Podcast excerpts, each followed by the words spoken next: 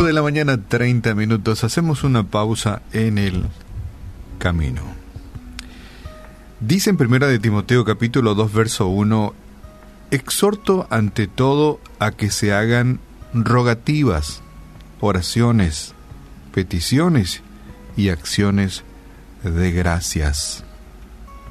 Reitero, esto nos dice la Biblia. Lo encontramos en primera de Timoteo capítulo 2 verso 1.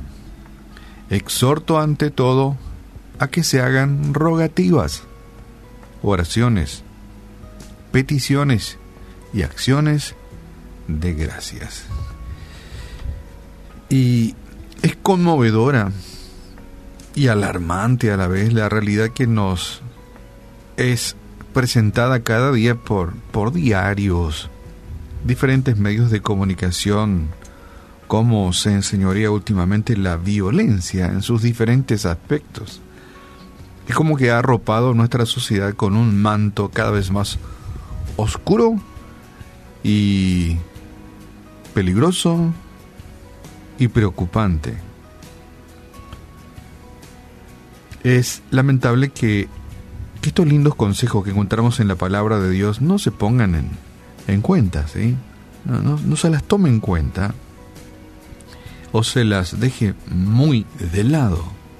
Y aquí encontramos algo que tal vez podría servir para, ¿por qué no?, interceder, clamar ante el Señor por, por tanta violencia que hay, tanto desorden, tanta desobediencia civil también con relación a leyes, decretos, reglamentos. El simple hecho de pasar una luz roja es una falta extremadamente grave que tiene que ver con la obediencia a las leyes o a las reglas de la sociedad. En la sociedad nos pusimos de acuerdo y dijimos que la luz roja no se debe pasar. Y todos estábamos de acuerdo en que sí, que así tiene que ser. Cuando prende la luz verde, sí, tenemos la habilitación para el paso. Y que no es correcto tocar lo ajeno. Y un montón de reglas de convivencia que hoy día son violados muy frecuentemente. El deseo de Dios es que quienes son cabezas y guía de sus hogares, o sustentadores o cuidadores de sus esposas, mantengan una, una comunión estrecha con Él, una comunión que, que, esté libre de, de, ira, de contienda, y hoy día vemos cómo aumenta la cantidad de denuncias de violencia intrafamiliar. No dice, no puede ser.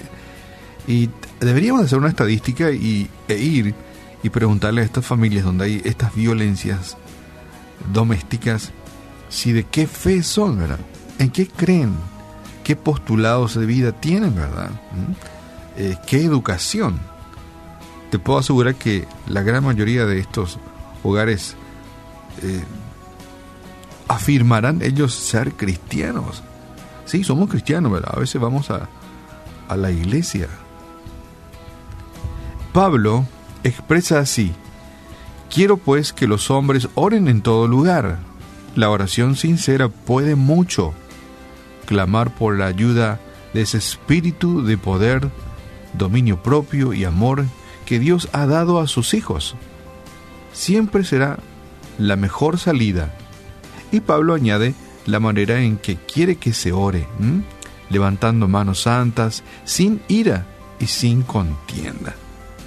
Esas manos que nos ha dado son para levantarlas a Él en una actitud de paz y de armonía, nunca contra aquellos que Dios nos ha dado a cuidar.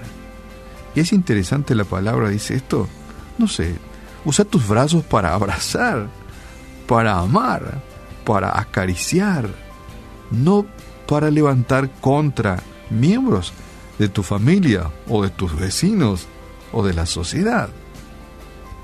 ¿Mm? Qué bueno que podamos, por supuesto que uno deduce que si es un hombre o una mujer que ora, que tiene temor de Dios, eh, tiene estrecha relación o intimidad con Dios, va a ser una buena persona. Sería realmente eh, inentendible como una persona puede orar, tener intimidad con Dios y se convierta en una persona violenta, este, sicario ¿verdad? o ladrón. En la ecuación no funciona de esa forma.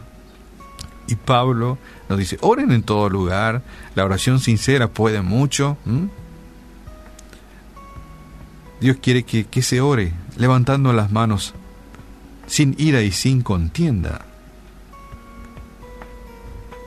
En paz, armonía, nunca contra aquellos que Dios nos ha dado a cuidar. En el momento de la prueba, ¿sabes? Cuando la ira acecha, lista para atacar, eleva tus manos al Todopoderoso. Algunos me es que no lo puedo controlar, de repente yo me transformo, ¿verdad? Yo soy una persona apacible, tranquila, pero a veces me sacan de las casillas, ¿verdad? Y me convierto en el increíble Hulk. Una cosa así, ¿verdad? No, eso no es correcto. En el momento de la prueba, cuando la ira asedia, lista para atacar, no sé, cerra tu boca, morde tu lengua o eleva tus manos al Todopoderoso, no importa el lugar, y clama, y Él te ayudará.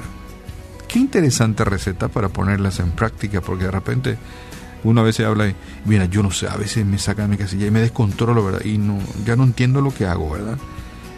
Y castiga a su familia, a su esposa o su esposo, y se convierte en un ser violento.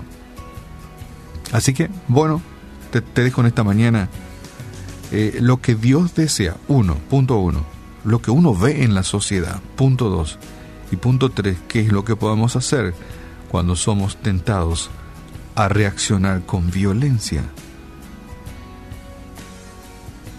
Levanta tus manos al cielo o, mínimamente tu mirada al cielo y pide, pide ayuda al Todopoderoso. Señor, te damos gracias en esta mañana, gracias por tu palabra, gracias por porque nos enseña que y nos exhorta ante todo a que hagamos rogativas, oraciones, peticiones y que nos conectemos contigo, fuente de amor, fuente de bondad, fuente de paz, fuente de armonía. Sabemos que cuando llegamos a ti, Señor, tu paz nos inunda. Llenas nuestro ser. Y ya no tenemos deseos de ser personas violentas. Padre, gracias te damos en esta mañana porque tú nos amas y nos das y nos indicas el camino adecuado a seguir para tener una vida saludable. Y oramos también por nuestros amigos oyentes quienes tal vez estén enfrentando este tipo de dificultades en sus vidas, no sabiendo qué camino tomar, sin poder controlar el brote o rebrote de violencia en sus vidas. Que ellos puedan encontrar en ti, Señor, la paz, la autocontención, y en vez de violentar a sus seres queridos, levantar la mirada al cielo, ¿por qué no levantar sus manos hacia ti y, clamar por ayuda? O tal vez, ¿por qué no?, alabarte en ese momento. Padre, oramos por nuestros amigos oyentes. Entiendo que no es fácil, Señor, pero con tu ayuda todo es posible.